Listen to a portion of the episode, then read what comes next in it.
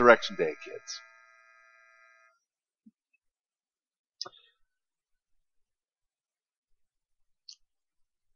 Well, I am a child who grew up in the 70s,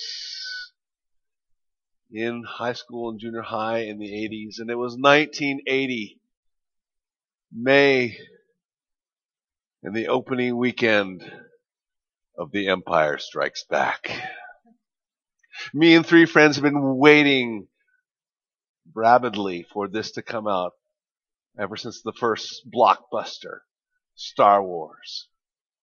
So we went out to opening Saturday and it was all that we hoped it would be. I mean, Luke Skywalker and Han Solo riding around on these crazy creatures that look like a cross between a, a giant kangaroo and a llama with, you know, tusks called the Tauntaun on this frozen tundra place. And then there's this huge battle because the Empire does strike back. They come in these, these crazy contraptions that basically look like big robot um, elephants, you know, with laser beams for tusks. Called, it's called an AT-AT, which means all-terrain um, armored uh, transport. If just if you want to know, I do. And as the rebels spirit their way off, Leia and Han Solo to go hang out with a clandestine friend named Lando Calrissian. Luke goes and seeks out the master Jedi, Yoda, who he's never met. He finds the swamp planet of Dagobah and searches for Yoda. And he's a little different than what Luke thought he would look like. He's diminutive. He's got big ears. He's green. And he speaks really weird. Right? I mean, parents try this, you know, like, uh, hmm, laundry you have not cleaned today. Electronics you shall not have. And Luke wonders if this, you know, this really is the master he's been searching for. But what happens is, you know, his size is not the power that he possesses. And so Luke submits himself to, you know, the training under this Jedi master. But suddenly has a vision that his friends Han Solo and Leia are going to suffer. They're going to suffer under the hands of the evil empire. They're going to suffer under the hands of the evil Darth Vader. And so he spirits himself off across the galaxy against the wishes of his master Yoda. And it ends up in an epic uh, lightsaber battle between him and Darth Vader. But here's where the surprise ending comes. And this is what the strange thing that happens. As they're fighting mortal enemies, Darth Vader reveals that he is indeed Luke's father. What? He's shocked. We are shocked. And as they're fighting, and Luke is saying, No, you're lying! And we're saying, No, you're lying! But it becomes more and more evident that this is true. Even as Luke's hand is cut off, loses his lightsaber, and he is defenseless, Darth Vader bids him to come over to the dark side. And we will rule the galaxy. Luke slips away down a ventilation shaft and is spirited away by the Millennium Falcon only to have his hand restored Uh, mechanical hand, but he is now haunted by this new reality. My mortal enemy is my father. And we're stuck with this reality also for three more years till the next sequel comes out. What am I to do with this? This has rocked my Star Wars world. Well, today as we look into the Gospel of Mark, and if you have your Bibles, you may want to open up to Mark chapter 16. His account of the resurrection, we find a surprise ending as well. And it might not be what we think it should be. That as we get closer, we find that Mark beckons us to actually a greater faith and to turn towards the light of the resurrected Christ. So before we start, would you allow me to pray for us? And then we'll get into Luke 16.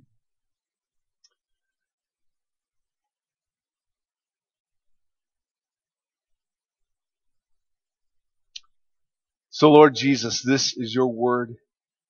This is a record of your resurrection and you have something to say to us. So I pray that by your Holy Spirit you would open the eyes of our hearts that we might respond in spirit and in truth. And we might respond to the life that you give in your resurrection. So I thank you that you have risen. I thank you for your word. Say to us, Lord, what we need to hear. It's in Jesus' name I pray. Amen. Well, for the last two weeks, we've kind of ramped up to this Sunday. We've been in the Gospel of Mark and we've looked at Jesus as the King. And we looked in Mark chapter 8 Jesus reveals, reveals himself as the Messiah, as the Christ, as God's promised King. But he reveals himself as a different kind of King. Not one who's come to kick out the Romans and to remove Gentile tyranny and restore the lost kingdom of David, but one who will suffer, one who will be rejected, one who will be killed, but on the third day, rise from the dead. Jesus will say this four times before we come to our episode today in chapter 16. Last week, we were looking at the king's procession as Jesus rode into Jerusalem a week before his death and resurrection. As he rode in on a small colt of a donkey to fulfill Zechariah 9 9 and for to fulfill the word of God in, in uh, Psalm 118 where the people cried out, Hosanna! Which means save us, we pray. Again, they were looking for a military savior. Jesus has come to be a different kind of savior, a different kind of king. And in a week's time, he who was celebrated, he who was people were crying out Hosanna to, a lot of things have changed. He celebrates the Passover with his disciples. And he gives it new meaning. He says, this is the new covenant that is in my blood. And by the way, if you read all the accounts of the Last Supper with his disciples, there's no Passover lamb that they eat. Think about that. The one who presides over the Passover is that Passover lamb. But during that time, he's going to be tricked, be, he's going to predict his betrayal. He's going to predict that he will be denied. He's going to predict that he will be deserted. And what happens next is that as he's in the garden, he is betrayed by Judas. He is deserted by all of his disciples and denied by Peter. He's arrested unjustly tried, rejected by the crowd, saying, Crucify him, crucify him, and that comes to pass as he is put upon a Roman cross. He dies. The veil in the temple of the Holy of Holies is rent from top to bottom. He is taken down, wrapped in a linen cloth, put in a tomb, which is closed by a huge stone. And this is where we pick up the story. So listen. Listen to these first eight verses of Mark chapter 16. When the Sabbath was over, Mary Magdalene, Mary, the mother of James, Salome, brought spices so that they might go to anoint Jesus' body very early on the first day of the week, just after sunrise, they were on their way to the tomb. And they asked each other, Who will roll the stone from the entrance of the tomb? But when they looked up, they saw that the stone was very large, had been rolled away. And they entered the tomb, and they saw a young man dressed in white, a white robe, sitting on the right side, And they were alarmed. Don't be alarmed, he said. You are looking for Jesus, the Nazarene, who was crucified. He has risen. He's not here. See the place where they laid him? But go, tell his disciples and Peter, he's going ahead of you into Galilee. There you will see him just as he told you. Trembling and bewildered, the women went out and fled from the tomb. And they said nothing to anyone because they were afraid. What? That's it? That's the end? No, no, no Mary running and telling the disciples? No her encountering Jesus in the garden? No Peter experiencing Jesus or the disciples or the 500 witnesses? What is this? What is wrong? What kind of ending is this? It's like a, it's like a dissonant song. It's like a song with a dissonant chord at the end of it, and you're waiting it for it to be resolved. And it's like, eh, I feel this tension. Cause I know there's more to the story. And if you feel that way, you're in good company. In fact, some folks really tried to smooth things out. If you look in your Bible, you probably have verses 9 through 20, and it kind of cleans up the story. But here's the problem. That in all of the earliest manuscripts of this passage, it's not included. There's no New Testament scholar that says this was Mark's writing. It was somebody who was trying to clean up this mess, who's trying to bring clarity, trying to bring, you know, res- resolution to this dissonance. And by the way, I, I want to tell you, this, because this is in your, uh, you, you, you probably have a note in there saying this is not included in the early manuscripts. This not make us feel suspicious about our scriptures. In fact, it ought to make us feel more confident. Number one, because there are, of all the ancient manuscripts that are out there, there are no, there are no ancient documents that have as many ancient uh, attestations to the scriptures. In the New Testament, there are over 20,000 uh, manuscripts of the early scriptures. So we can be confident as we compare to each other that you know, this is God's word. Also, no other book goes under scrutiny like the scriptures do, like the Bible does.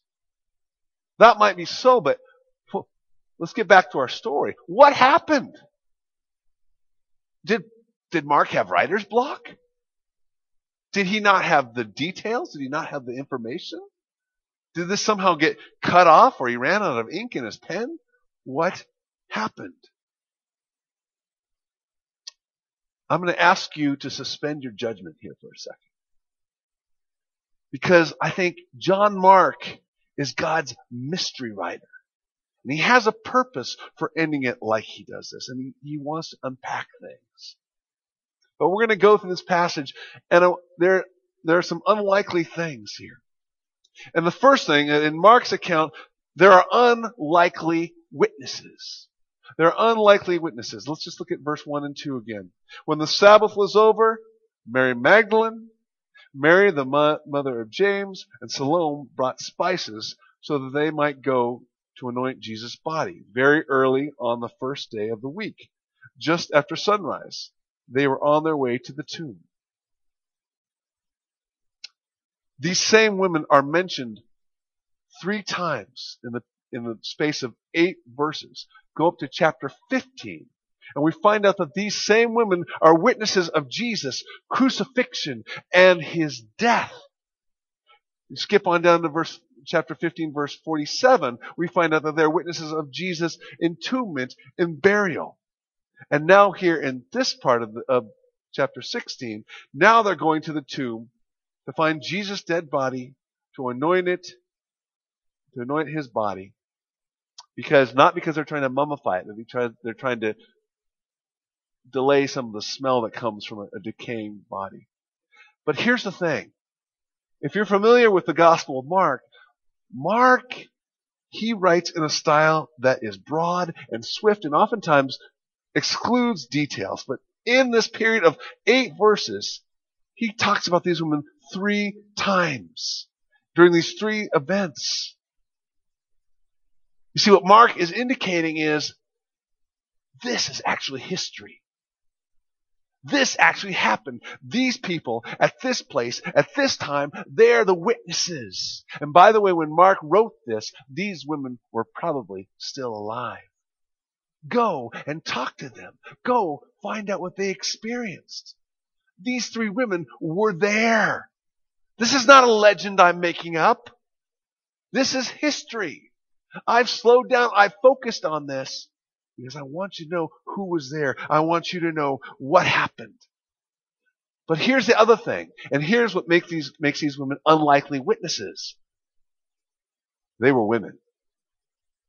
And I don't say that in a demeaning way from our standpoint, because to us, that doesn't matter.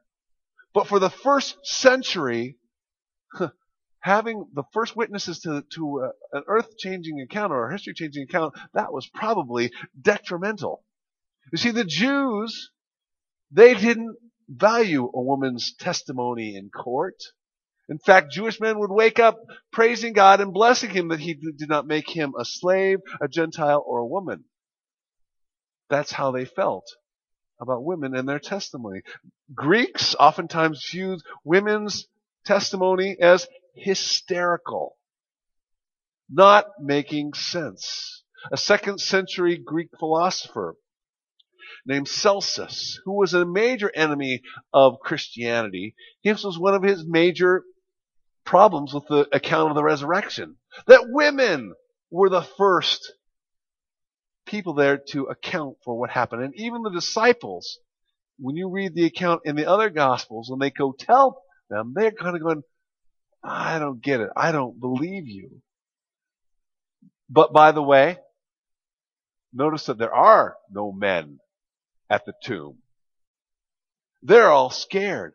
They're all hiding in cowardice. This is not to disparage women. In fact, I think Mark is elevating their courage, their loyalty, and whatever faith they have at this point. But here's the, here's the main point, right? If you're gonna try and make up a legend that's believable, if you're trying to put forth information you want people to, to take into account in the first century, you don't make your first witnesses women. That doesn't make sense if you're trying to put forth something that should, they should believe. But it's in all four gospels. Not because it's good marketing but because it's true. Because it's true. The first witnesses were women. And, Mark is basically saying, I'm not making this up. This is what happened. And it's just like God to use what this world oftentimes views as weak and shameful to shame that which is wise and what is perceived as powerful. Well, number two, Mark's account has an undis- unexpected discovery. Look at verse 3 through 5. And they asked each other, Who will roll the stone away from the entrance of the tomb? And when they looked up, they saw that the stone, which was very large, had been rolled away. And they entered the tomb, and they saw a young man dressed in white, a white robe, sitting on the right side, and they were alarmed.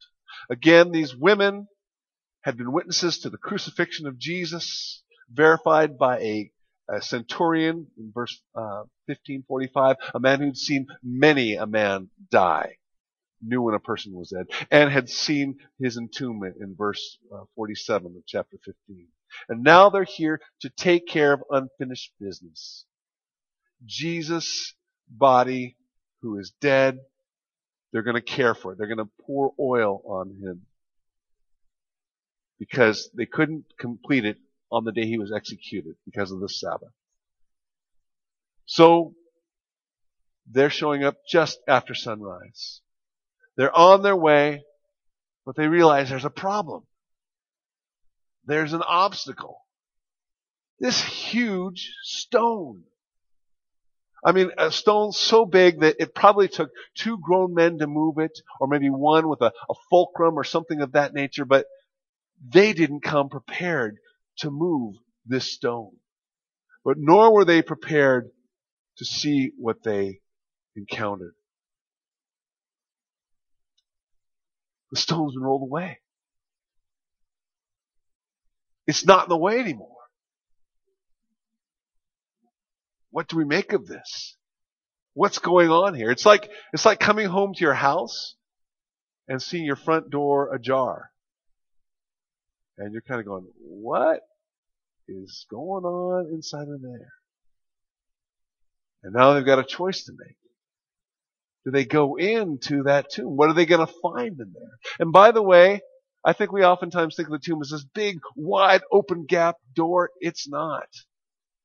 Tombs in those times were made as low as two feet high. You'd have to stoop down to get into them. You have no idea what's on the other side of that.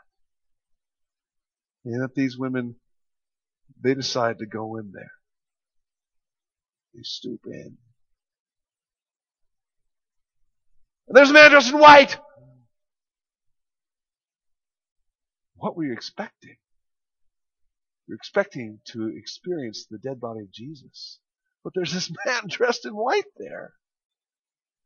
I don't know about you, but I'm 6'4", about 250 pounds, 255 on another day. I can be startled. Our uh, children's church director, Polly Schwartz, was here one afternoon, and I didn't know she was in the building. And I walked in and whoa! She scared the bejeebies out of me. I'm just telling you, these women were scared. They were alarmed. They did not expect to find this man in here. They expected to find Jesus' dead body. But something more is going on here. Because Mark's account has an unexpected announcement. Look at verses 6 and 7. Do not be alarmed, he said. You are looking for Jesus the Nazarene who was crucified, who is risen. He is not here. See the place where they laid him?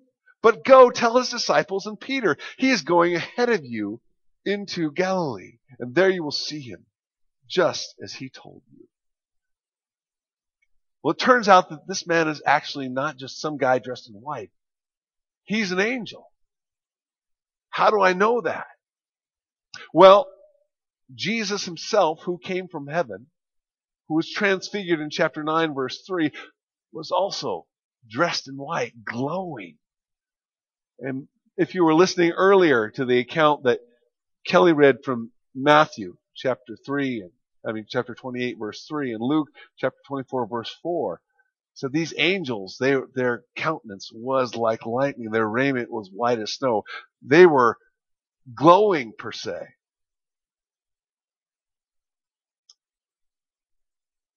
Mark is the king of understatement. But he says to them, do not be alarmed. Now, aside from the fact that he was probably glowing in a dark place, the fact is they realized that this man was not just anybody.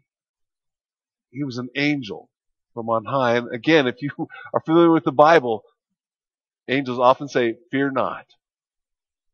Because you're never sure what an angel, a messenger from God is going to bring. Is it going to be curse and judgment? Because all of us are guilty of something. Or is it going to be good news and blessing? And God in His kindness and His grace and His wisdom, it's the latter. He's placed this angel here to help these women understand what's happening. You see, because an empty tomb in itself doesn't show you that Jesus has risen from the dead. It just shows you that there's an empty tomb with no body. Someone could have stolen it. The angel helps them understand and identify who they're looking for. Jesus, the Nazarene, who was crucified. Yeah, you got the right person. And you're right about what happened to him. You got the right tomb. But it's not what you expect. He is risen. He's not here. See the place where they laid him. The place where they laid him? He's gone. He's risen. He's gotten up. But there's more here. Look at verse 7. But go and tell his disciples and Peter, he's going ahead of them, ahead of you into Galilee. And there you will see him just as he told you. You'll see him risen, alive, just as he told you. You see, the point is that Jesus has been saying this all along to his disciples. Just a review real quickly. Mark 8:31. Then he began to teach them that the Son of Man must suffer many things. He must be rejected by the elders, the chief priests, the teachers of the law, that he must be killed, and after that, after three days, rise again. Mark 9:9. As they were coming down the mountain, Jesus gave them orders not to tell anyone that they what they had seen until the Son of Man had risen from the dead. Mark 10:33 and 34. We are going up to Jerusalem, he said, and the Son of Man will be delivered up over to the chief priests and to the teachers of the law. They will condemn him to death, and they will hand him over to the Gentiles, who will mock him and spit on him, flog him and kill him. And three days later, he will rise. And Mark 14, 27 and 28. You will all fall away, Jesus told them, for it is written, I will strike the shepherd, and the sheep will be scattered. But after I have risen, I will go ahead of you into Galilee. Jesus has been telling them this is what's going to happen all along. You see the specificity of his word. Even here right now, he says, Hey, I'll, after I have risen, I will go ahead of you to Galilee. What we see here is a failure of the disciples to take Jesus at his word. Now, understandably, they're despondent. They're upset. They saw Jesus, their master, be crucified. But something is going on here much more than what we see. It's, restor- it's restoration. It's restoration because the disciples failed. You disciples who scattered, you failed me in the moment of my arrest. You deserted me. You're in hiding right now. But I've risen. And I want you back. And I'm going before you into Galilee. And Peter, you specifically, notice it's the disciples and Peter.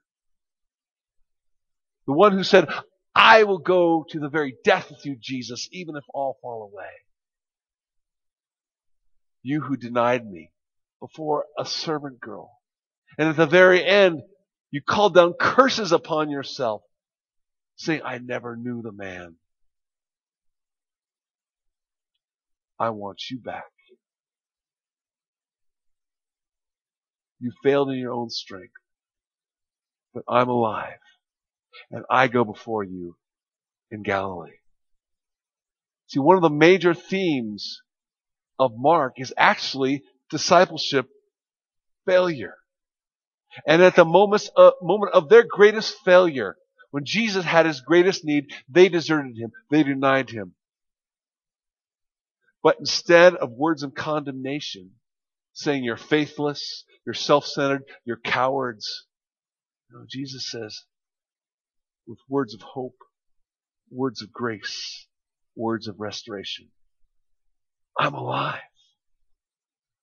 I've conquered your failure, your sin, I've conquered death itself, and you need no longer fear. And I go before you, and I want you back.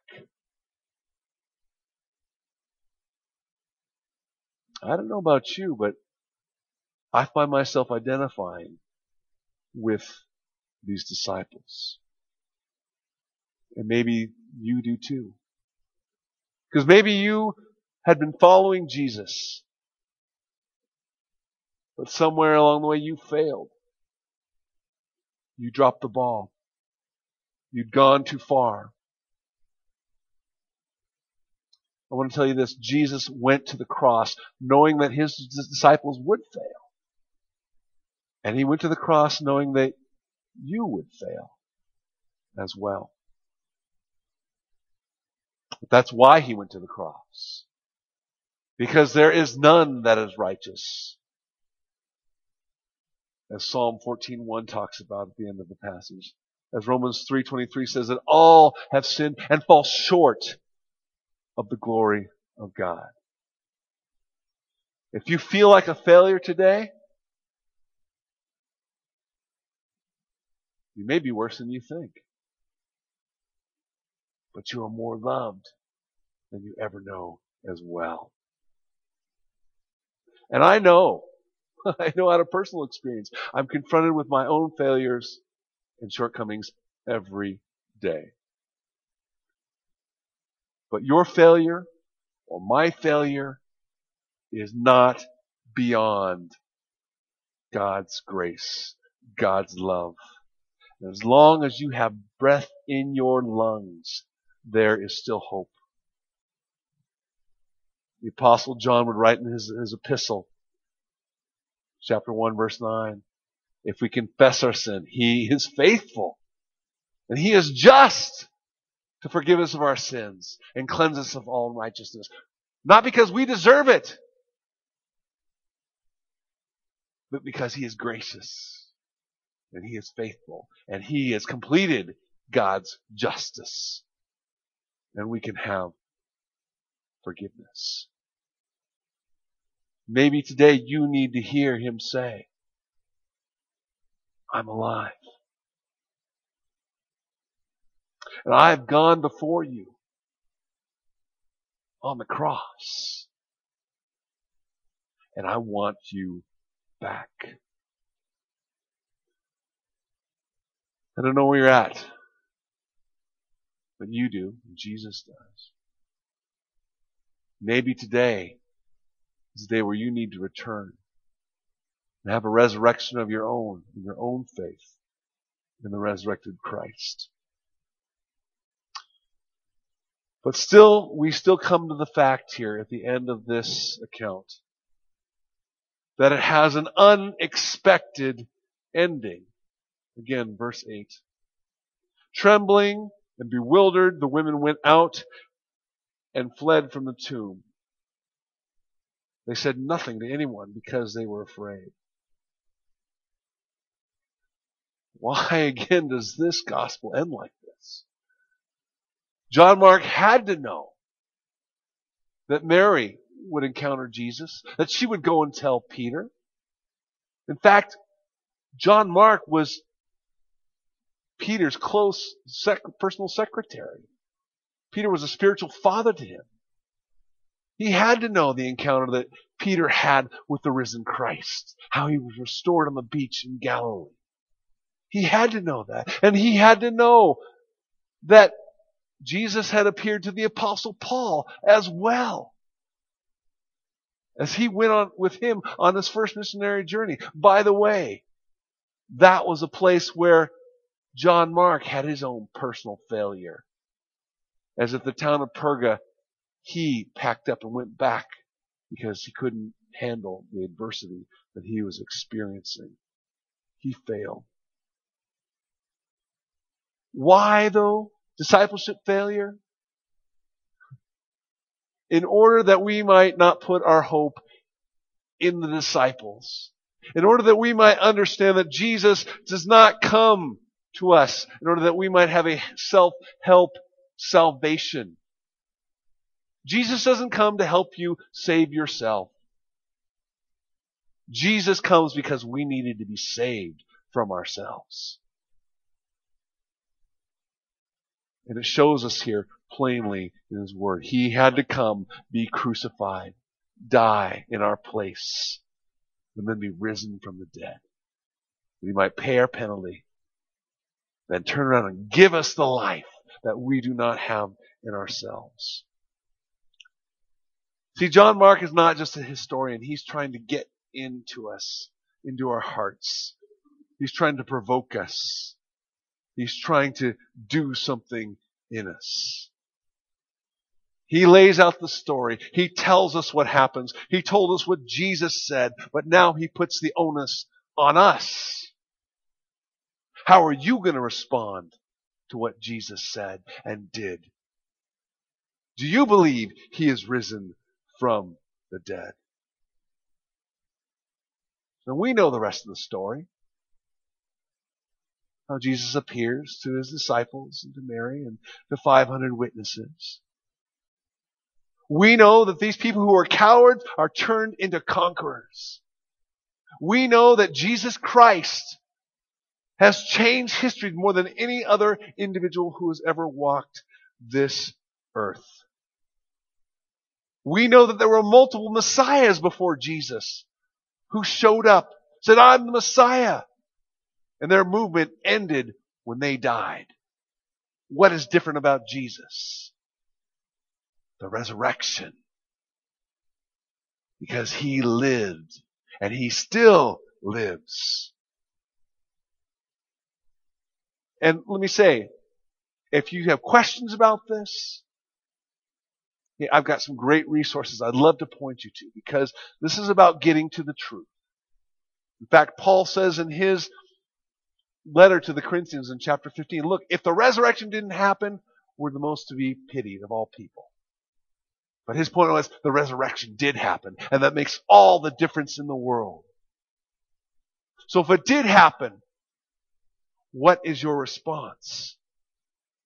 The end of the story, folks, be written in you, be written in me. How will we respond to the resurrection? And for over 2,000 years, God has been writing His ending in each one of our stories. Those who put their faith in Jesus Christ. And as a pastor, I know a few of your stories. That doesn't mean that you're not still living with challenge that you have to have faith every day. That doesn't mean that faith, that life is just rosy. But some of you have been set free from addiction. Some have been set free from guilt. Some have been set free from failure, from worry, set free from yourself. That's one of the major things Jesus came to set us free from.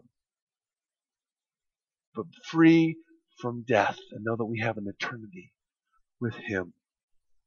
The end of the story will be written in you. That's why Mark writes in such a terse way. Will you take Jesus at his word?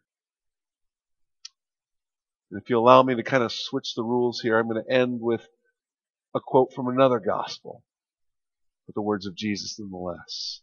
Who would say in John 11:25 that I am the resurrection and the life, and the one who believes in me will live even though they die? Will you let Jesus write his surprise ending in you? Let me pray and then we'll invite the worship team up to close us. And if you're someone who wants to respond today, I, I just want to pray for you. You're someone who's saying, Lord, I've turned my back on you. I failed you. Lord Jesus, I, I take you at your word. For you've said that if we confess our sin, that you are faithful. You are just to forgive us of all sin and cleanse us from all unrighteousness. Lord, would you help me repent and turn my heart back to you? Renew my faith in you. Renew my life in you. Help me to walk in you, knowing that I will fail, but knowing, Lord, that you have come and have conquered my sin, and that you're committed to making me more like you. So come, Lord Jesus, do your work in me. And maybe you're the person who needs to put your faith in Jesus Christ for the very first time. If you just pray along with me, Lord Jesus, I thank you for coming to seek and save the lost. That's me. I know I've lived a sinful life. I know I do not meet God's standard. But you died in my place, took upon yourself the justice that I deserved. And I take you at your word. It says, if any man believes in me should not perish, but have eternal life. So Jesus, come into my heart. I put my faith in you and what you've done in dying on the cross and rising from the dead. Come and breathe your new life in me. For the rest of us, Lord Jesus, would you give us grace to let your resurrection power live within us. The power of your Holy Spirit. Knowing that we are more than conquerors, and even though we will die unless you come back, yet we shall live. We shall rise, and we have a glorious future. We shall never die because of you. So come and live your life innocent through us, we pray because we have been crucified with you. We are no longer, no longer we who live it. You live in us. In the life which we now live in the flesh, we live by faith in you, Lord Jesus, the Son of God, who loved us and delivered himself up for us. Come, live your life through us, through your resurrection power, and on this resurrection day. And it is in your name I pray these things. Amen. Let's stand as we respond.